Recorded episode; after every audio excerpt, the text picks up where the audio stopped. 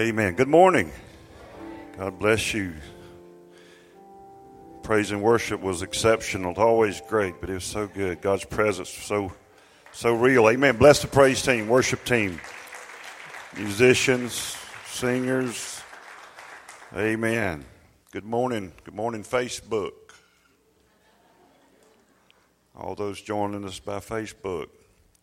Amen. It costs $20 to watch it. Send it in. Hallelujah. Today we're going to talk about something called grace and truth. Bible says in John chapter 1 and 14 that Jesus came full of grace and truth. I started to entitle this He was full of it. I was afraid that would rile up the religious. But Jesus was full of it, full of grace, full of truth. There are some folks that think that truth means the law. That's not what it means at all. There are some people say, well, you got to balance grace and truth. That's that's like trying to separate wet from water. It's impossible. Jesus is grace. Jesus is truth. Can't separate it. John 14 calls him the Word. John 1 says, In the beginning was the Word. The Word was with God, and the Word was God. And then 14 says that Word that was already in heaven with God, was God, became flesh. And it dwelt, he dwelt, tabernacled is the word among us. And we beheld his glory, the glory as of the only begotten of the Father, full of grace and truth. Some, I read some while back that preachers that emphasize God's grace, his goodness, his love, his mercy, like I do, someone made a comment. They said, "You, uh, you grace preachers, you make it sound like there's a fourth member of the Trinity called grace." Uh, no, there's not a fourth member of the Trinity. It's still one God, God the Father, Son, and God the Holy Spirit. But what we're simply saying is that God gives us His grace through His Son. And His Son is Jesus. And when Jesus came, He came full of grace from the one who sits on a throne of grace. And so if there is no Jesus, N-O Jesus, there is no N-O grace. But if you K-N-O-W, if you know Jesus, then you know grace. Because Jesus is grace. Amen? Now, most of us know that, that uh, Pilate, when they were going through their trial of Jesus, he made this statement in John 18 and 38. He just simply said to Jesus, What is truth? Jesus was standing there as truth personified, and Pilate said, What is truth? But he walked away. He didn't even wait for an answer. It just says he turned and, and went out again to the Jews. And then Jesus said in John chapter 8, verse 32, that you shall know the truth, and the truth will do what? It'll make you free. All right, but it's not truth that makes you free. Not just truth out there, it's truth that you know. So you have to know it. And then once you personally know that truth, then that truth has just set you free. It's made you free. And then Jesus told us and defined real clear, and I'm going to let you sit down, what truth is in John 17 and 17. This was his last prayer on earth that he prayed to his Father before he went to the cross. And Jesus said, Your word is truth. So he told us real clearly what truth is. He said, If you know this truth, it'll make you free. And then he said, Your word is truth. The Bible is true. If the Bible is the Word of God, the Bible doesn't contain the Word of God, the Bible is the Word of God. If men could have eliminated the Bible, they would have done it thousands of years ago, but they've not been able to do it. And so Jesus said, The Word is truth. Your Word, God. That's the truth that sets people free. Amen. Would you pray with me? Father, we do thank you as we approach your Word today. We bless you. Thank you for your manifested presence in here today. Oh, it's so good to serve a God that loves us and that we can feel. We don't go by feelings, but we sure like them. God bless you for loving us. We thank you for the Word of God that sets men and women free. Let that freedom be manifested in their lives today. In Jesus' name, everybody said. Now look over at somebody before you sit down, smile real big, tell them you're looking so good this morning.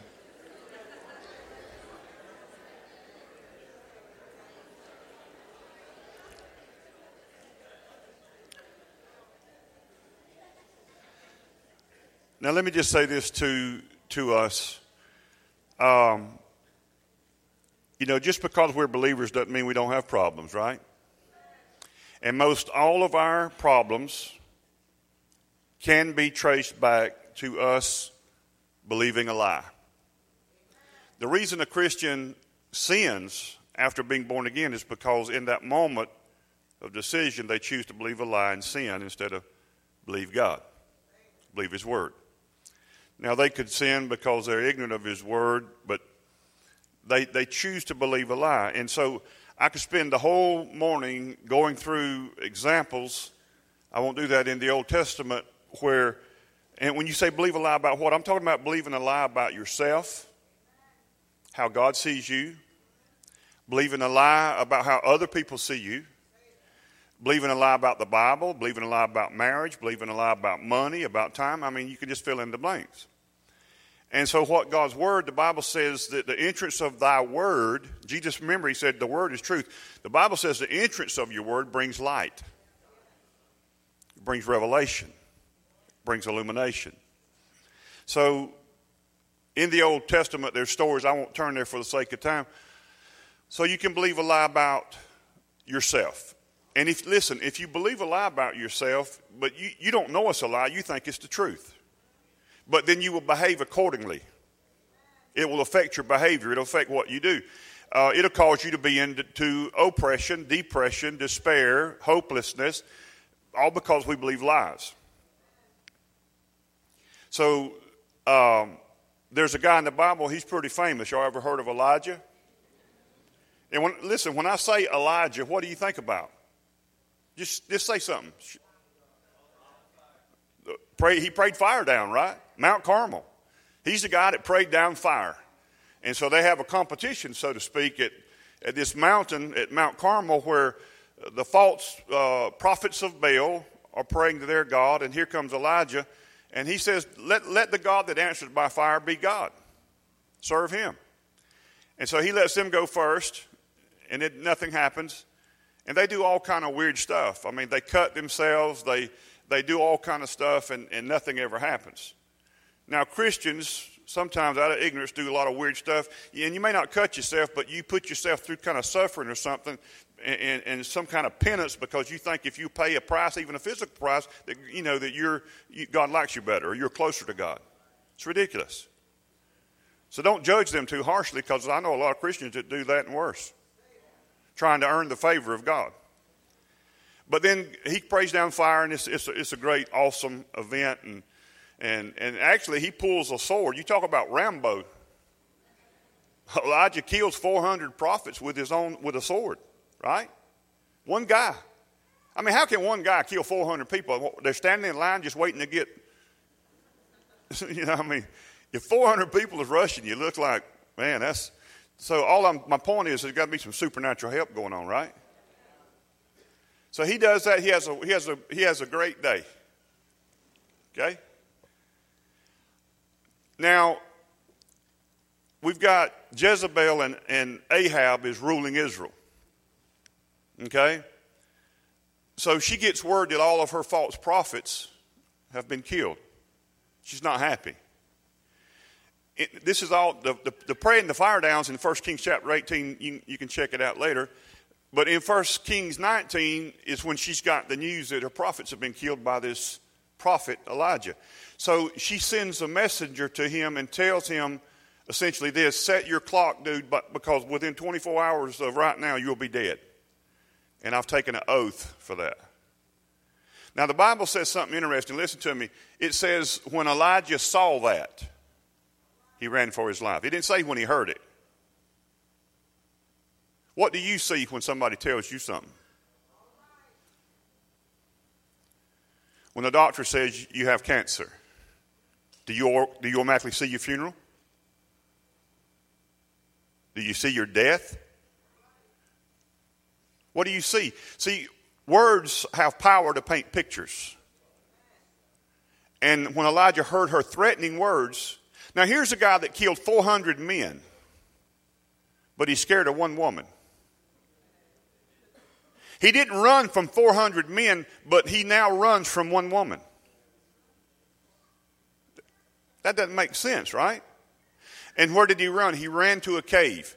And listen to me, my point with all that little bit, and it's all in the Word of God, listen to me, is because we miss this point in the Bible. Resident within him is a lie that he believes about himself. And that lie that he believes about himself has made him vulnerable to the attack of the enemy. Now, listen to me. Most people miss this, but before he ever went to Mount Carmel, which was a good day, you agree? Praying fire down, that's a good day.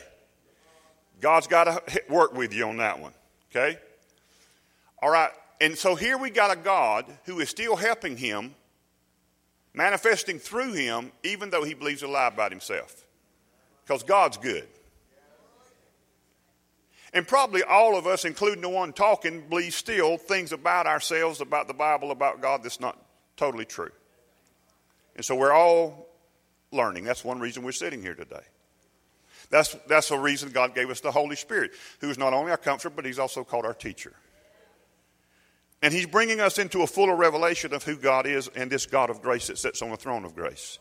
Now, listen, so He's got a lie. Now, I hope you maybe already know what the lie is. But this lie causes him to behave in a certain way. So when he hears that, that uh, Jezebel is coming to kill him, it is my opinion, based on the Bible, that I believe that when he killed all of her prophets of Baal, false prophets, he thought revival had come to Israel. He thought he would find Ahab the king and Jezebel his wife laying dormant, a prostrate on the ground, saying, The Lord God of Israel is God and he's the true God, and, you know, let's have revival or whatever. But she didn't. It actually made her more obstinate in her heart, more rebellious. And so, listen, to, listen, this is the point. Things didn't turn out like he thought they would turn out. You ever have things in your life that didn't turn out like you thought it was going to turn out? I told my wife just two days ago, I said, Man, I wish I was 25 years old and know what I know now. I'd be heaven on wheels. You know what I'm talking about? And I'm talking about in all areas. But it don't work that way. So you have to take where you are now and go forward. So he believed the lie, and this was the lie. Let's just cut right to it. He believed, and he said over and over, I am the only one left. So he felt the weight and the pressure. I got to get it done by myself. If I don't get it done, it's not going to happen. A lot of men, women have made that mistake of thinking that if they didn't do whatever that was needed to be done, it wouldn't, I mean, the world was going to crash. No, it won't. I've seen preachers worldwide, evangelists say, if I don't win, you know, the, you know this. I remember hearing them say it with my own ears. This man, if I don't win America, then it won't be won. I knew then we was on a bad train. You mean God's based everything just on this one guy? No. I'm sorry, you're not that important. You're valuable, but you're not that important. Think too highly of yourself. So he believed a lie, I'm the only one. And when she didn't, you know, bow down to the God of Israel, then he got really depressed and he went into a cave. What cave are you in? Cave of despair, cave of depression. I mean, what, what's got you in the cave? Now, God, God's not mad with him because in the cave, and God really lovingly comes to him and tries to work with him over a period of time. God comes to him and says, "Where are you? What, why, you know, look where you are." In other words, it's like when God walked in the uh, garden after the Adam and Eve sinned, God says, Adam, where art thou? It wasn't because he didn't know where he was. He's trying to get Adam to see where you are, naked and hiding. You're hiding from the guy that you used to walk with every day. You walked with me yesterday, right? And today you're hiding from me. What, what changed? Did I change or did you change? Did I do something or did you do something? See, God doesn't change. And so now he's saying, What are you, what are you in this cave?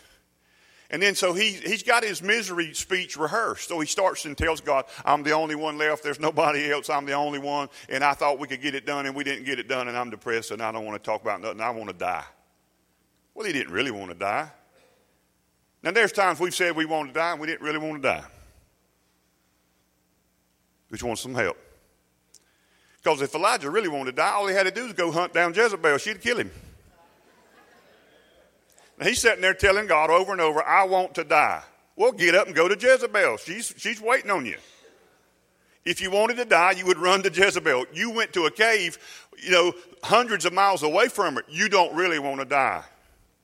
You're just talking stupid things right now because you're hurting, you're afraid, you're exhausted, you're tired, you're depressed, you're oppressed, you're not speaking correctly right now.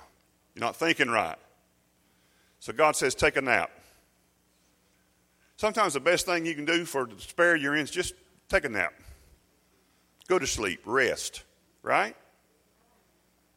You know some of your worst battles that hit you is hit you when you're the tiredest physically, I'm talking about. Man, you get worn out physically and then something happens, man, you can't handle it. Not very well. So literally, I'm, I'm just going through this in the Bible. He says, take a nap. Then he, God comes back to him again. He says, Elijah, what are you doing in this cave? Elijah does the same thing. Oh, I'm the only one left. I'm here. You know, you know, I am no better than my fathers. I thought I could get it done. I want to die. God said, "Here, here's some uh, something to drink and something to eat. I'll check with you later." He just gives him a, he gives him food. Sometimes you just need to to eat right, eat good. Now, symbolically, it can be a lot of things. The water was the Word of God, Spirit of God, God's Word. Get in God's Word. Just rest. Lay in bed. Read the Bible. Do what you. Come on, y'all. I'm, I'm trying to help somebody now. Listen. And then God, and, he, and, why don't God just tell him the truth? Because, you know, it's like that movie. You can't handle the truth. Y'all know what I'm talking about? That's where a lot of America is. They can't handle the truth. Not, not, not, not the real truth. No, they can't handle it. But he says, he comes to him a third time. Son, what you doing in the cave, bud? God, I'm the only one. And you go through the whole mess again. You get tired of hearing it. You think God would just say, shut up, I'm sick of hearing it. But he doesn't. It's real kind to him. God gives him time to make his speech. And then God lays this truth bomb on him. God says, You're not the only one left. I've got 7,000 that's never bowed their knee to Baal one time. I can't wait to get to heaven and check that DVD out and watch Elijah's face change. I believe he's like, I thought I was the only one left. You got 7,000? My bad. I didn't know, I didn't know, I didn't know you had 7,000 besides me. I thought it was all on, no, it ain't all on you, dude. I got 7,000 besides you. You know what Elijah did? He immediately got up. He wasn't depressed no more. He wasn't sad no more. God says, Now that you're up, go anoint a man named Elisha and find him and anoint him for the work of the Lord. So he just got up and walked out the cave and went back to business. Don't tell me you can't change your mood by what you believe. Man, if somebody showed up at your house this afternoon with one of them big giant checks and a handful of roses, I don't care how sad you were five minutes before your doorbell rang. And at that moment, that ain't even a real check you can carry to the bank, but you would be just acting the fool because of based on what you believe. Based on what you believe. Now, belief is important but we need to teach people that it's more than what they believe because we are living in really what they call a postmodern culture. And which simply says this that everything today is relative, and uh, tolerance is the new excuse for everybody to reject right and wrong. And basically, there's no more right, there's no more wrong. Just do whatever feels good to you.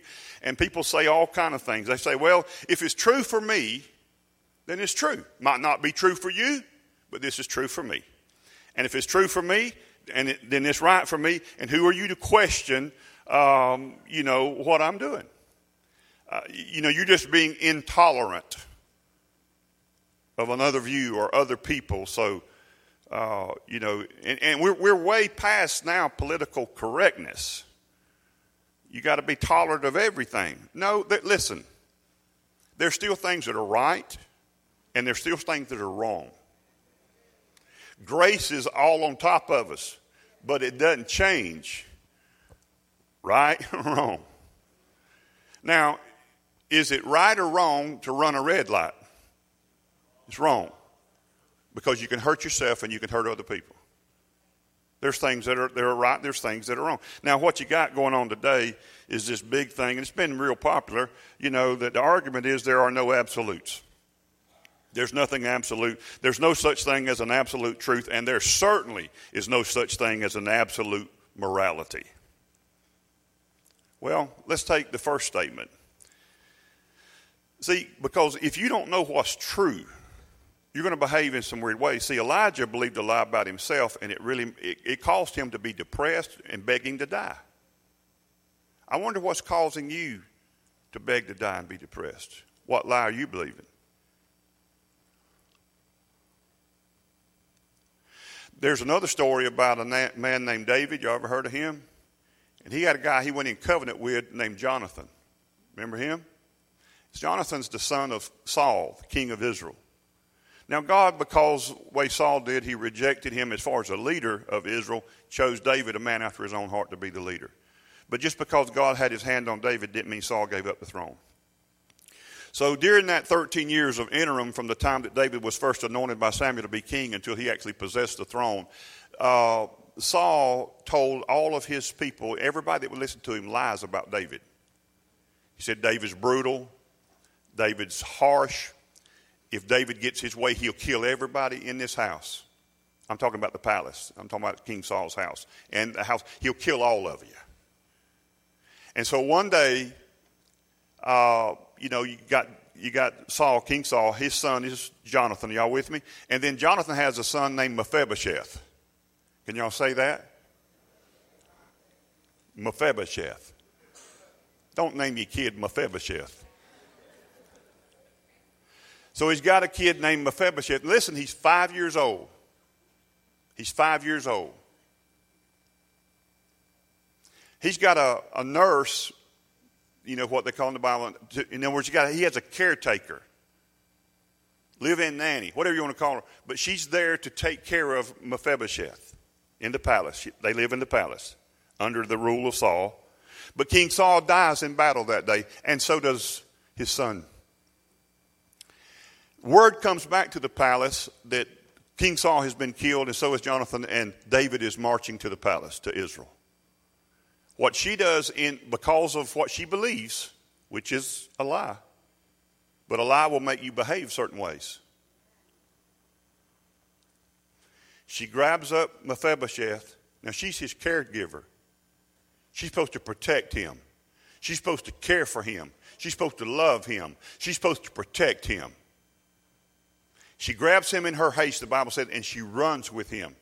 And she trips and falls and she falls on him and breaks both of his legs.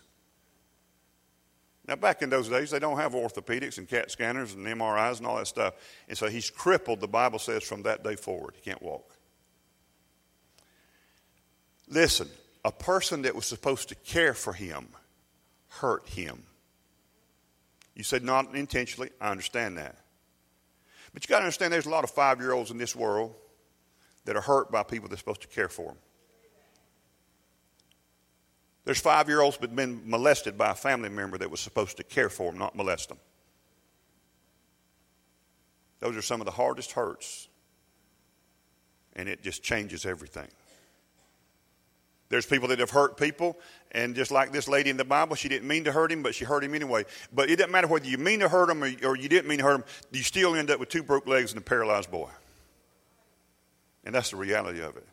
And also, there's a lie that caused that. If she hadn't believed the lie, she wouldn't have picked him up and run out of fear. Anything that you and I do out of fear is never good. I've done stupid things out of fear. Y'all pray for me. I'm trying to be as smart as you. Remember, I've done things like you need to buy that because if you don't, somebody else going to get it. That's not faith, that's fear. Stupid decisions. Somebody else can get it out from under me. It wasn't mine in the first place. I ain't worried about this going down the road. There's more land on earth besides that one spot. Okay? David does come to the palace. He does set up his kingdom. And then he says, Is there anybody left of the house of Saul that I can do kindness to? And somebody says, There's one uh, of uh, King Saul's grandchildren named Mephibosheth, but he lives way out in the, in the wilderness in a place called Lodibar. That's the name of it. Lodibar. Is, he lives in a shack out there alone. David says, Go get him, that I may show him kindness. See, David is a symbol of God. And a lot of us are hiding and living in really bad situations because we've been lied to about the kindness and the goodness and the grace of our God. We've been lied and told God's a God that wants to get you, that's going to pay you back, make you pay for your sins. Listen, dude, you could never pay for one of your sins. Because if you could, you'd be Jesus, and you ain't. I've met him. It ain't you. You can't pay for your sins. Well, how can you pay a bill that's already paid before you got here? When did Jesus pay for sin? 2,000 years ago. He actually had it paid for before then because Revelation said he's the Lamb of God that was slain before the foundation of the world. So this is not a plan B that God's working on here. God's always had one plan. And so you got to understand that, that, if you don't know the truth, you're going to behave in ways like that that gets people hurt. David sends from Mephibosheth, long story short, he just brings him to the palace. He says, From this day forward, you will sit at my table and you will eat uh, uh, the king's delicacies. And by the way, all the land and everything that belonged to your family, I have saved it for you. It's yours. Now you're the caretaker of all the land, and it's all yours. All the money that was y'all, yeah, you, I just been, it's in the bank. It's yours now. See, that's the kindness, goodness. Hey, that's called grace. And, and so, so now what we've got is people say, well, there's no such thing as absolute truth. Really? Well, let me tell you something. That statement, that there is no such thing as absolute truth, is an absolute statement. It is a self defeating statement, it's an oxymoron. And so you got to understand truth. There are truth that only have one right answer. Two plus two equals what? It's never going to equal five, and it's never going to equal 30. So there's only one answer that is correct for that question. 2 plus 2 equals 4. That's an absolute truth. Years ago, there was a talk show, and it was about being politically correct, and there was a bunch of speakers on there, but they brought in one conservative person just to have something to gnaw on. It was a lady. So they're just sitting there just wearing it out about relative you know, there's no absolute truth and all that kind of stuff. And she was just sitting there, and I remember she said this to the, all the, the, all these people that were talking and had one person moderating it, and it was really let's just jump on, you know, the conservative thinking people. And she said, I want to ask y'all a question. You, you, said there is no absolute truth, and they said absolute. It's, it's not a, it's not a, a you know, absolute truth. they go, absolutely. So stupid.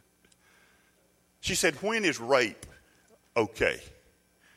When is it okay to rape a woman? None of them said a word. They just looked around. Silence. She said, So by your silence, I'm going to assume that it is never proper to rape someone at any time, on any continent, in any place, in any situation, it is never proper to rape a person. That is an absolute truth. They didn't say anything else. See, because it's just a game in our heads. You got to understand that Jesus claims that his fa- the word of God is truth. So what what we have to do is we have to remind people is that it doesn't matter what they believe as much as what the truth it really is. Now, we need to get people to think about truth rather than just to get them to think about what they believe. Because I know people that believe a lot of stuff, you know. I mean, you may believe there's little green men on Mars. And somebody else may believe that there's purple women on Mars. But it really doesn't matter what we believe about Mars. All that matters is what's truth about Mars. It's not what you believe. but your belief will affect what you do, your behavior. And so, what's the most important lesson that you've ever learned in your life? You ever think of, I mean, what, you know, if you're getting a little bit of, like me, getting a little age on, I mean, what, what do you want to leave to your kids or your grandkids? Man, when I look at those grandkids of mine in their faces, man, I want to make an impact. I mean, I, I can't even tell you, I didn't even know there was that kind of level of love available until I had grandkids. It's just, I just, I don't have words for it. If you don't have them, you just, you, you don't know what I'm talking about. Get you some.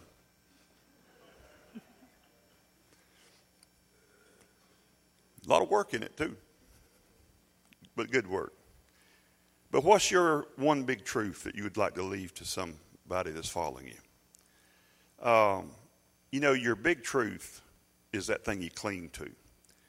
It's, um, it's, it's that thing that's like your backbone that, that helps you to stand. And, and it's also that, that truth that helps you to have peace to sleep at night. Um, when you talk to Christians, particularly, they, there's a lot of truths. And, and, a lot of them will say the, the big truth for them is this or that. And, and I, I, just I picked out what I thought like you know four real popular ones, and, and one is obedience. Uh, some some Christians, their big truth is I just want to obey the Lord. I just obedience is is it, and and the most important thing for me to do is obey God. Uh, other Christians say, well, it's your attitude. Your attitude determines your altitude, and and so uh, the most important thing is to make a good effort, and because God knows our heart, and just try hard. Another real popular one is sacrifice. Uh, the most important thing is to give God our best. Uh, he's already given us so much. We need to serve Him and, and give Him our best. And so there's his, his sacrifice. And then another real popular one is I just want to bear fruit for God. I want to be fruitful in my life, and that's the most important thing to me. Because if I bear much fruit, then I'm proving to everybody that I'm His disciple. Now, listen to me. None of those things I just mentioned, of those four things, are evil. None of those things are bad. But that's not my big truth.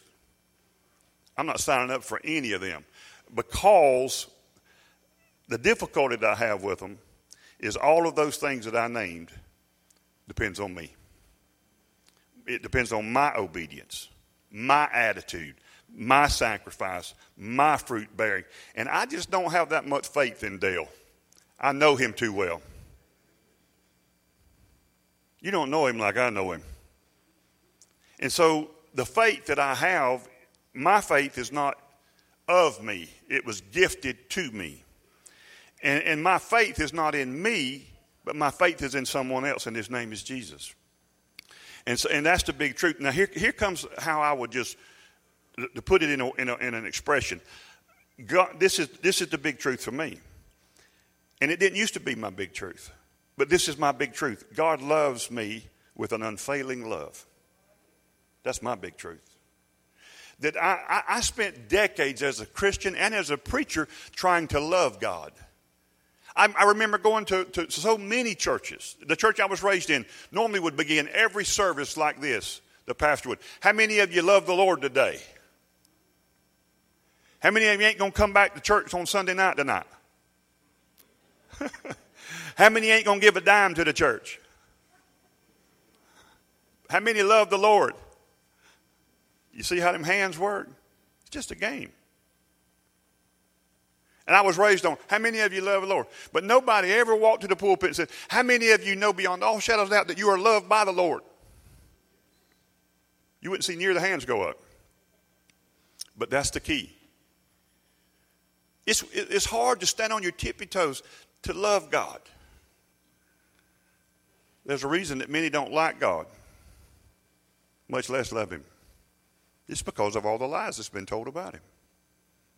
Well, the Lord's in control of everything that happens on earth. We don't understand it, just accept it. Lie, lie, lie. Pants on fire.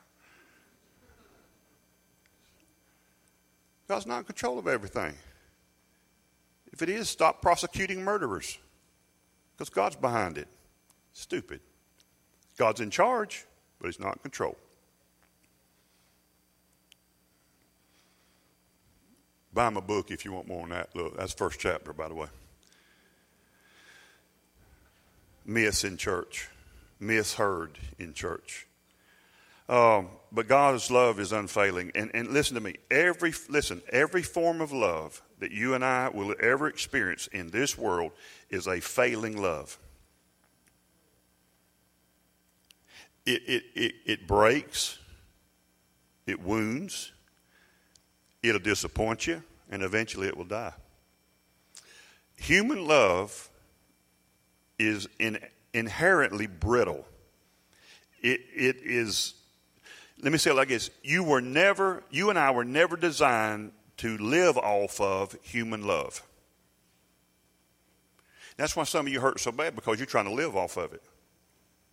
You're trying to live off the love of a spouse, live off the love of a person. You, you, you, you were never designed to live off of that. Never. There's only one love, and, and I'm, there's only one love that's perfect love. Now, the Bible says perfect love does what? Cast out what? How much fear? All fear. But that's not your love. Because none of our love for God, even or for one another, is perfect. But God's love is perfect love.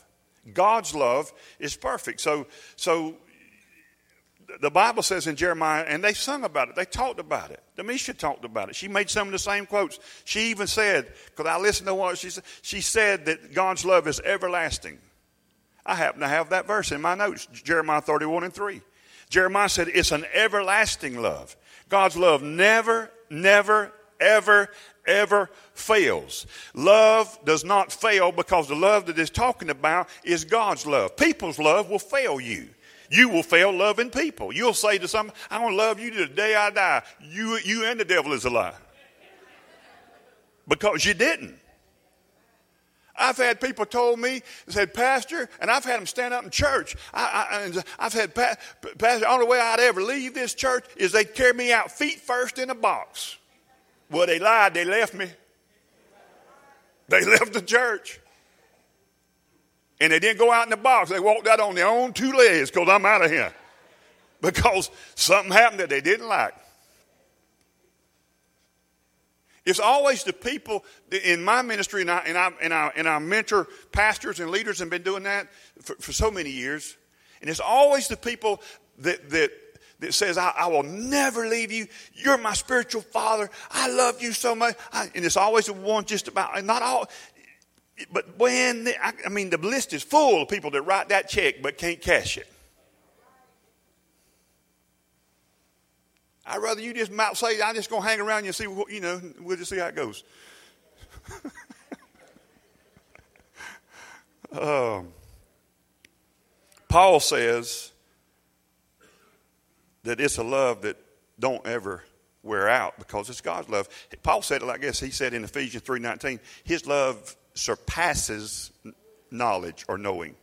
In other words, your mind cannot grasp the extravagant magnitude of his love for you. Paul said it like this. He said his love in 1 Corinthians 13, God said, Paul said that God's love bears all things, believes all things, hopes all things, endures all things.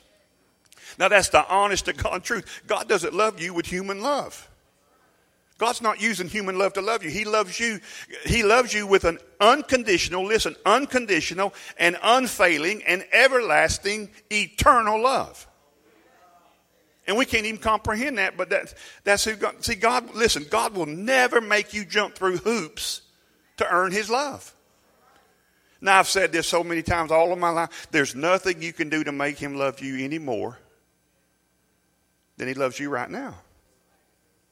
And there's nothing you can do to make him love you any less. When you was a sinner,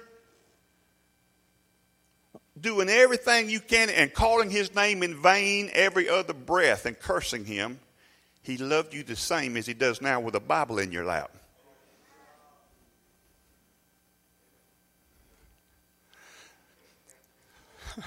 we all say amen to that, but we don't more believe that. See, because that's not the way it is in the world. You do good, we like you good. You do bad, we like you bad. God's not like us. God's not anything like us when it comes to love. God doesn't have love. God is love. God is love. And, and, that's all He has to give you because that's all He is. See, He loves you because He is love. So listen, His love for you is, listen, is unaffected by your obedience, your attitude, your sacrifice, or how much fruit you bear for Him. It does not affect His love for you.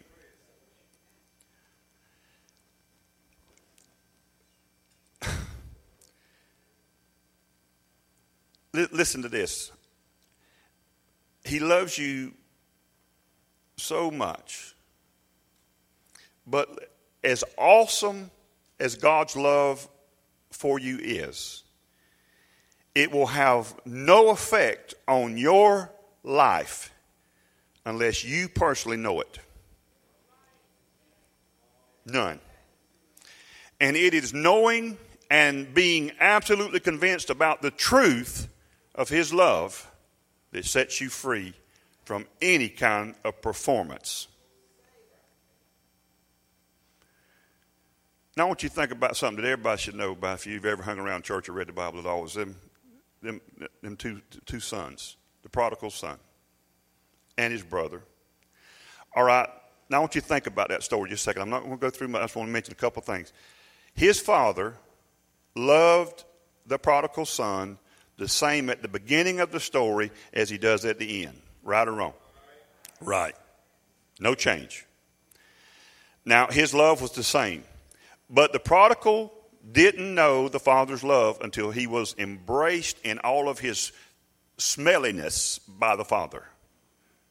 You understand that when the father saw him, he ran for him and throwed his arms around him and kissed him on the neck. And he tried to start going through the whole repentant thing or whatever, and the father hushed him. Because you cannot buy, nor can you pay for the father's love. You cannot earn it. But the prodigal didn't know the father's love until he was in such a stinking mess and he felt that embrace. That was when he began to get the revelation this man really does love me. Because I'm sure before the prodigal son became the prodigal, the father wanted to hug that son every day, but the son wasn't interested in getting hugged by the father. God wanted to hug you, but you didn't want to be hugged by him. In fact, the son wished really that the father was dead so he could get his hands on the old man's money. He wasn't interested in no hugging. Later, he returned home because he thought he could earn three squares and room and board by serving the Father and just make me like one of the hired servants, he said. But what he learned was that the Father's love is not for sale. Now, it was the same with the older brother. He, he didn't know his father's love either.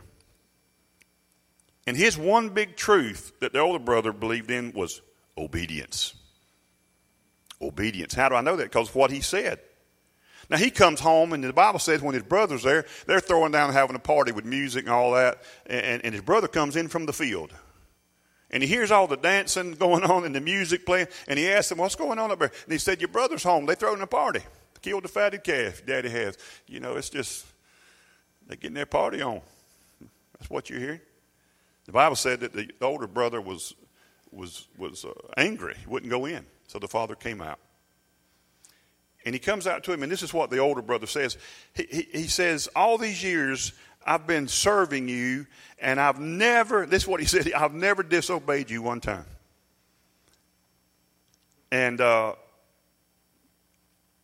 he didn't know the Father's love. If the younger brother was a rebel, that, that makes the older brother a religious man. And the father loved both of his sons, but neither one of those sons knew it. Now, Jesus said this one time to the Pharisees in John 5 and 42. He says, this is, he's talking to the Pharisees now. He says, I know that you do not have the love of God in your hearts. Y'all, y'all been beat up with that, ser- that sermon? That, I mean, the yeah, sermon, but it's a verse out of uh, 1 John, and it goes like this. I don't, I don't remember, it's in that book, so you can find it, short book. Do not love the world neither the things that be in the world. For he that loves the world, the love of the Father, is not in him. You know, I used to hear preachers preach that verse, and this is what they said when they got through quoting the verse or reading the verse. They said, Our greatest need is for us to love God more. And if you just loved God more, you would sin less and have less problems. Anybody ever heard it kind of go like that? Lie. It's not what the verse says. It does say, Do not love the world, neither the things that are in the world. For the love of the world is not of the Father. For the world passes away, and all the lust thereof. But he that loves the world, the reason they love the world is because the love, not for, not for, the love of the Father is not in them. If they knew how much the Father loved them, they would be no way that they would love the world. Because the love of the world. See, when you read that, you always think of just things. But the love of the world, don't love the world. And it's not about the love of the world. But when the love of the Father is in you, that's why when Satan tempted Jesus, God had just got through parting the heavens. He spoke audibly at the baptism of his son, and the Father said, where they all could hear it, You are my beloved Son, in whom I am well pleased. But when he leaves, eh, everybody heard it. Now, the Bible said some of those people said it, ah, that wasn't God, that was thunder. Well, there's always going to be people like that that's going to attribute supernatural, spiritual things to natural explanation. So you, you just can't argue with people like that. I mean, but no, some other people said that wasn't thunder. That was God. Couldn't you hear that? I never heard thunder say, You are my beloved. I mean, I, that's what it said. You ever heard thunder say that? No, I don't think so. That was God. Now, everybody heard it, including the devil. So he's led of the Spirit into the wilderness to be tempted and tested. And while he's there, Satan comes. Guess what? The first thing that Satan challenges identity. He challenges that you're in love. And so it took me decades to ever see this in my Bible in plain print. But one day, 15, 20 years ago, I saw it. Satan said, If you are the Son of God, command these stones to be made bread. If you are the Son of God, you know, but he didn't ask, he didn't quote it correctly.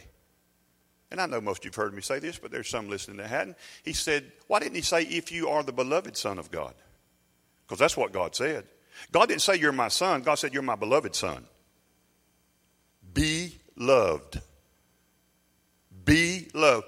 Why don't you let God love you? Why don't you be loved? Be loved. You are beloved. You are the beloved. You not had been loved, will be, you be loved. I know I'm tearing up the English, but I'm trying to make a point. Be loved. Why did Satan leave out that one word?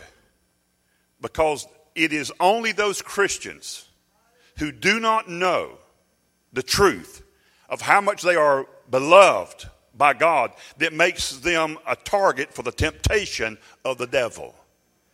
If he can convince you that you're not loved by God, then he can bring all kind of problems into your thought life and all that kind of stuff. But when you know you're loved by God, like if you're going to quote it, devil, quote it right. I am not just the son of God, I'm the beloved son. I'm God's favorite. God loves me the same. Well, you just sinned. God loves me the same. Did you hear what I said? God loves me the same. While we were yet sinners, Romans 5 8, while we were yet sinners, God demonstrated his love for us. God loved you when you were dead in trespasses and sin. He loved you the same then as he does now, saying hallelujah, praise God, and worshiping with both hands up. He loves you the same. Don't ever believe the lie of religion because religion cannot give you what religion does not have. That's the love of God. Little old last verse, Jude. Jude chapter 1, because there's only one chapter in Jude, verse 21. It says this, though. Latter part of that just says, Keep yourselves in the love of God. Keep yourselves. Keep yourselves. Don't let nothing move you out of the love of God. Keep yourselves. Keep yourself in the love of God. Keep yourself. That's what keeps you. Right up the verse above that, it says, building up your most holy faith, praying in the Holy Spirit. And, and, and as part of that sentence, keeping yourself in the love of God. You just keep yourself there. You don't let nothing move you to the left or to the right, but you keep yourself in the love of God. You stay grounded, Paul called it, in the love of God. You stay secure in the love of God. You keep yourself there. Why? Because that's where you are. That's your portion. That's your position. That's your inheritance. That's your place. And when you keep yourself in that love, then you're not nearly as vulnerable to the attack of the enemy. Because you know what? You know, no matter what, that you're loved by God. Now, let, let me tell you what happens to, to because we, we have people that preach other things to us. And, and this is what that, that Pharisee type thing. That's why, man, people will write stuff. You know, when I write stuff about the love and grace of God, man, here to come. Pharisees come out of woodworks. But those people who preach religious duty and obligation, listen to me, they are unacquainted with the unfailing, unconditional love of God. They're unacquainted with it. Uh, this is why that they portray His love as conditional. Listen, because listen, they're preaching what they know. They're preaching what they know, or shall I say, they're preaching what they believe. Now, I just want to end with this: How can you have unconditional love and have conditional forgiveness? How can I say I love you with, aban- with total abandonment? There's nothing, yet I hold this against you. Does that make any sense? Now, there's Christians everywhere that will shout yes and amen to what Brother Dale preached, God's unconditional love. They'll go, Amen. Preach it. But if I follow that with God has unconditionally forgiven all of you, that's when you get the quietness. Now, how are you going to have unconditional love and conditional forgiveness? And this in itself is an entire sermon. But I see it every day of my life almost, and it's all the time. what do you think? What is it that brought or brings the forgiveness of God? What causes this God to forgive sin? There's only one thing that the Bible says that causes God to forgive sin, and that is the shedding of blood. Without the shedding of blood, there is how much forgiveness? Which means remission. There is how much? No remission of sin, no forgiveness, no balancing the books, none. Is it your blood that sheds that causes God to forgive you? Really? So without the shedding of blood, there's no forgiveness. Well, they shed animals' blood in the old covenant, but Hebrews says very clearly it is impossible for the blood of bulls and goats to take away sin. And had the blood of bulls and goats, it says in Hebrews chapter 11, uh, taken away sin, they would have been no more need, nor shall there ever been another remembrance of that sin. But they continually come with animals, and therefore there is a continual remembrance of their sin. So, what is it that causes this God to forgive you and me of sin? There's one thing that happened that caused God to forgive not just you, not just church folk, but the world of sin. And that's in the New Testament over and over. And I would to God we would read it and preach it. For behold the Lamb of God that taketh away the sin of the world. His precious blood took away not only your sin, the Bible says, but the sin of the world. Sins that wasn't committed yet, took it away. Took it away. Didn't, didn't cover it, didn't store it up, didn't have it in a suitcase to pull it out when he needed it. Took it away. I told you some weeks ago, amazing thing happens at my house every Monday morning. Guys come with their truck, and I haul all of my rubbish to the curb, and they take it away. They've never brought one piece of it back. They took it away. Jesus came, took away the sin of the world. Now, what devil is bringing it back? They'll bring it back up, they'll talk about it, but Jesus took it away.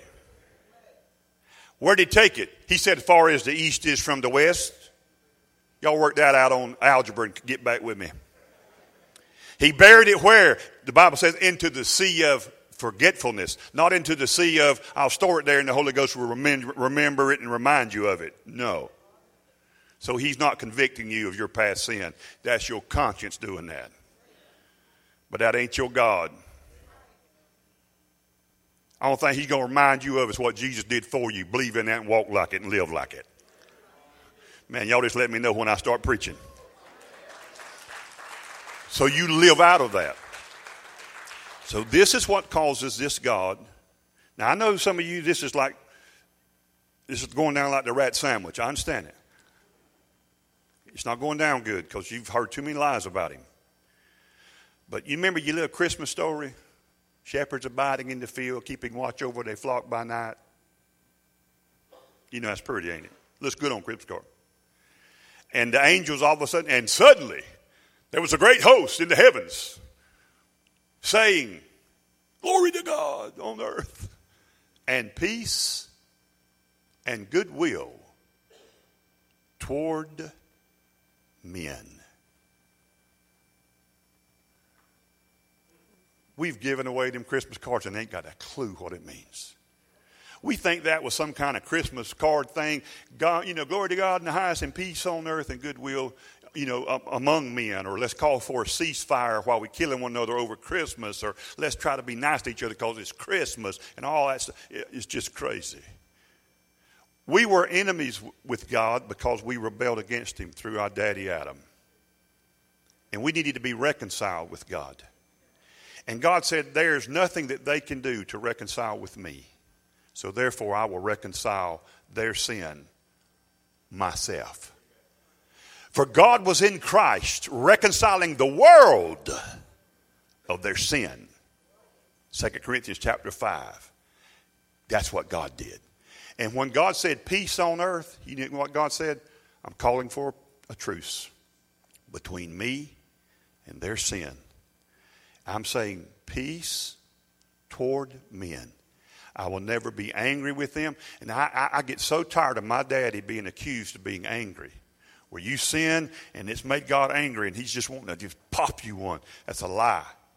So any preacher that ever presents, or anybody, God, that God's angry that he's judging New Orleans or he's, he's sending, you know, a hurricane to straighten them out or he's drowning a few hundred people in Houston, Texas just to get their attention is a liar.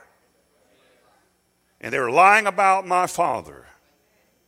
Either Jesus took away the sin of the world or he didn't. God is not a mafia boss. He is not the godfather. He is God the Father. He don't drown people to get people's attention. He don't break legs, hurt people, hurt kids make you suffer. Jesus suffered so you don't have to suffer. Jesus died so you don't have to die. Jesus bore the penalty so you don't have to bear the penalty. Jesus bore the price so you can't pay the price. I had to look at somebody this week. I said, I want to get, I want to make one thing clear to you. Something happened, caused some hurt physically to a person.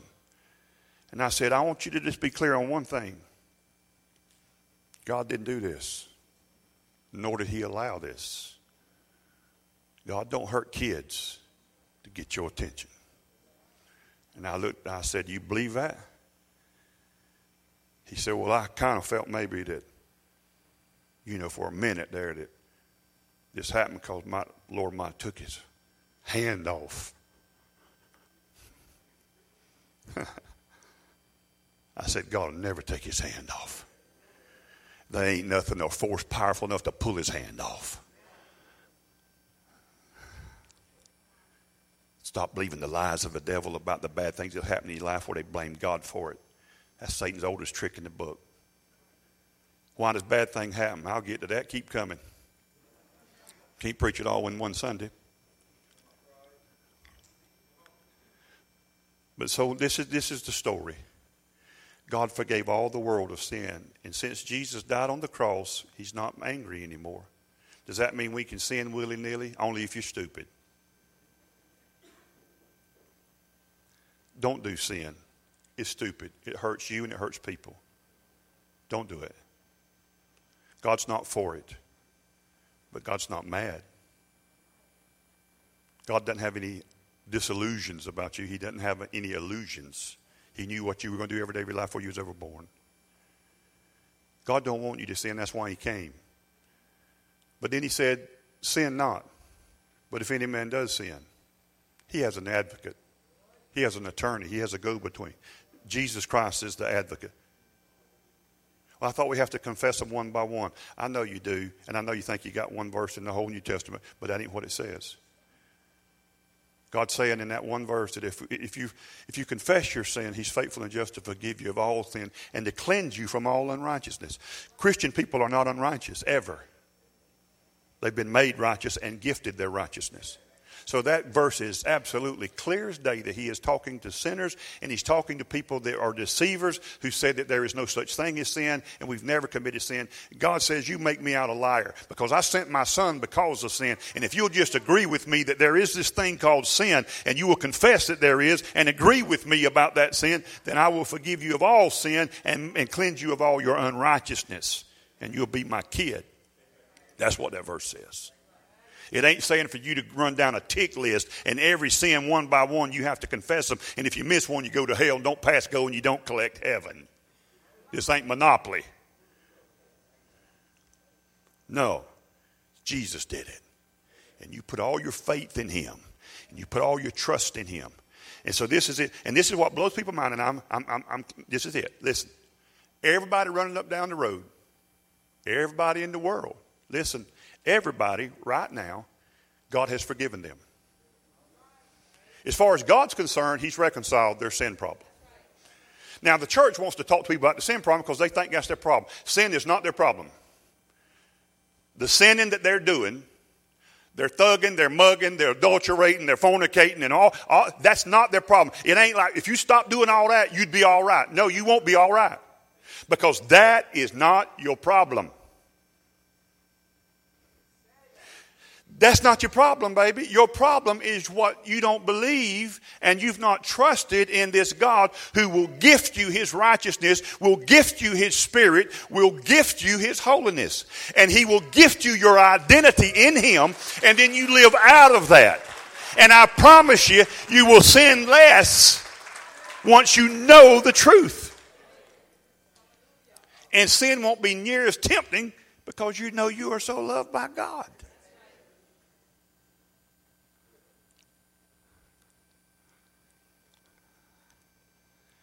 So you telling me, brother Dell, everybody run up down the road and, and they doing, you know, they're, they're already forgiven? Absolutely, that's what I'm telling you. That's what the Bible tells you. God was in Christ. He reconciled the sin of the world. That includes theirs. Well, why? Then he says this. He said, It's like God's in us and we are beseeching you, be reconciled to God because God's already reconciled your sin to himself. Be reconciled to God. How do you get reconciled to God? Believe in His Son. Believe in His Son. I thought we got saved by. There's no. That's not in the Bible. Not New Testament at all. How is a person saved? Believing in His Son, putting your confidence, faith, and trust in Him. Believing in His Son. You get a new identity. You get a new heart. You get born again. And then you live out of that. And you're learning to live out of the Christ likeness that was gifted to you in your spirit. Amen? That's, that's what it is. And so when I see people now, I see them in a totally different way. Everybody going up down the road. I'm like, dude, man, if you just knew God ain't mad with you, all the trouble. Now, you, there's consequences. I'll preach that in a few Sundays if you want me to. Sin or consequences. I remember when uh, my wife's family, we went to a town in uh, New Mexico. Out there, they call it T or C. You know what's the town's name? Truth or Consequences. Anybody ever heard of it? You Google it see if it ain't in there. I've been there. They just call it T or C.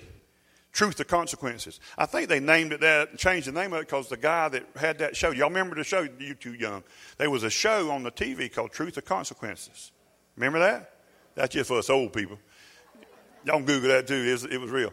And the guy that hosted that show, that's where he come from. That's why they named it that. Put him on the map. I've been there. Truth or consequences. That'd be a good sermon title. You believe the truth, and you get in alignment with truth, or you, you suffer the consequences. But don't ever kid yourself, it's not God doing it to you. It's like this, it's like that, that eye is real hot. That's the truth. And if you put your hand on it, it's going to hurt you. I don't believe that. Well, go on, the head, touch it. Shh. God's trying to teach me a lesson. God burned my hands trying to get my attention. God didn't do none of that. It's just because you don't obey the truth. You didn't. You heard the truth. You didn't believe the truth. I don't believe in gravity. Well, jump off a building. You get a Christian and you get a sinner and they both jump off at the same time of a three story building, they both gonna hit the ground by the same time. But God's not doing it to you. Last one. I get tired of people using this verse. You know, Brother Dell, the Bible said God calls it to rain on the just and the unjust. Everybody gets some rain in their life every now and then.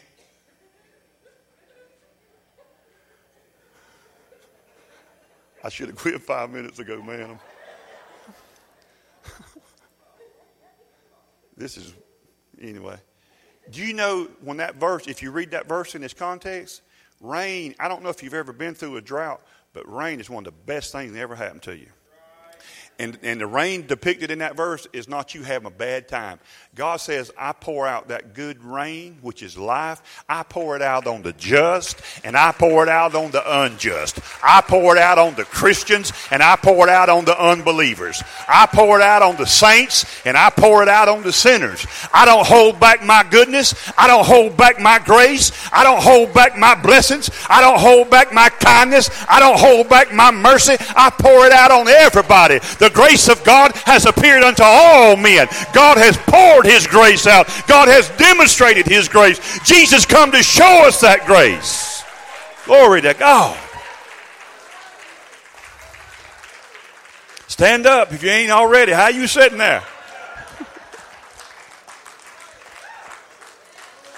Woo! I was feeling like Pentecostal there or something for a little bit.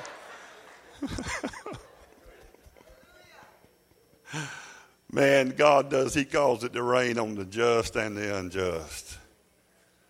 Man, I, you be out there just, God, I can't believe how good you are raining on. I don't deserve none of this rain. Thank you, Lord. I don't deserve none of these blessings. Thank you for the rain, Lord. You know, we just went through a little drought down here, right? In South Georgia. We went through a little drought here a few weeks ago. Anybody besides me start praying for rain during that time? I did you seeing your stuff drying up, dying, and grass dying and stuff. And it's amazing. You think, you know, how hard it is to mow it. We just want it to die and be done with it, but we don't. We want it, you know. But I just started saying, Lord, you said in your word, for pray for rain in the time of rain. I said, Papa, it's time for rain. So I call for the rain to come. And I say, Rain come and rain upon our land. Because God, you said in your word that you cause it to rain on the just and the unjust. So I call for your rain to come, for your blessings that you are pouring out on us to be seen for what they are your goodness kindness, grace and mercy. I pray for this congregation today and for their families, for those that are here and not here. I pray that they would come into the revelation of the truth that you're a God who doesn't just give love, but who is love. And you're a God that unconditionally, unreservedly loves us. And we can't even begin to love you until we first know that you love us. For you said it so clear that you poured out your love on us. For we love him. Your word says, because he first loved us. Thank you, Papa, for loving us. Thank you for loving us when we're unlovable. Thank you for loving us while we were sinners. Thank you for loving us while we're saints. Thank you for loving us when we've been religious. Thank you for loving us when we've been prodigals and we built ourselves the biggest old stinking pig pen that we could build by our bad decisions. Thank you for seeing us come home and run and throw your arms around us, smelly and all, and kiss us on our neck and say, Welcome home, son. Welcome home. Here's your ring on your finger, and here's a robe of righteousness and shoes for your feet. Let's have a party, son. I'm not going to rub it in your face. I just want you to come home to know my love. I loved you before you left, and I loved you while you was gone, and I loved you at your home. My love doesn't change. Oh, Father, help us to see that. Help us to accept that truth. In Jesus' name. I'm asking my elders, my community group leaders to quickly come and their spouses. And we're up here just to show you that we're your leaders. We feel responsibility and privilege. And if you want prayer before you exit the building, then, then it's our honor and privilege to, to pray with you and for you. And uh, we believe God's doing amazing things at Grace Point Church. And we know He is by His Spirit. Not because of us, but because of Him. But we want to be yielded to Him and do what God would have us to do to show this community the grace of God.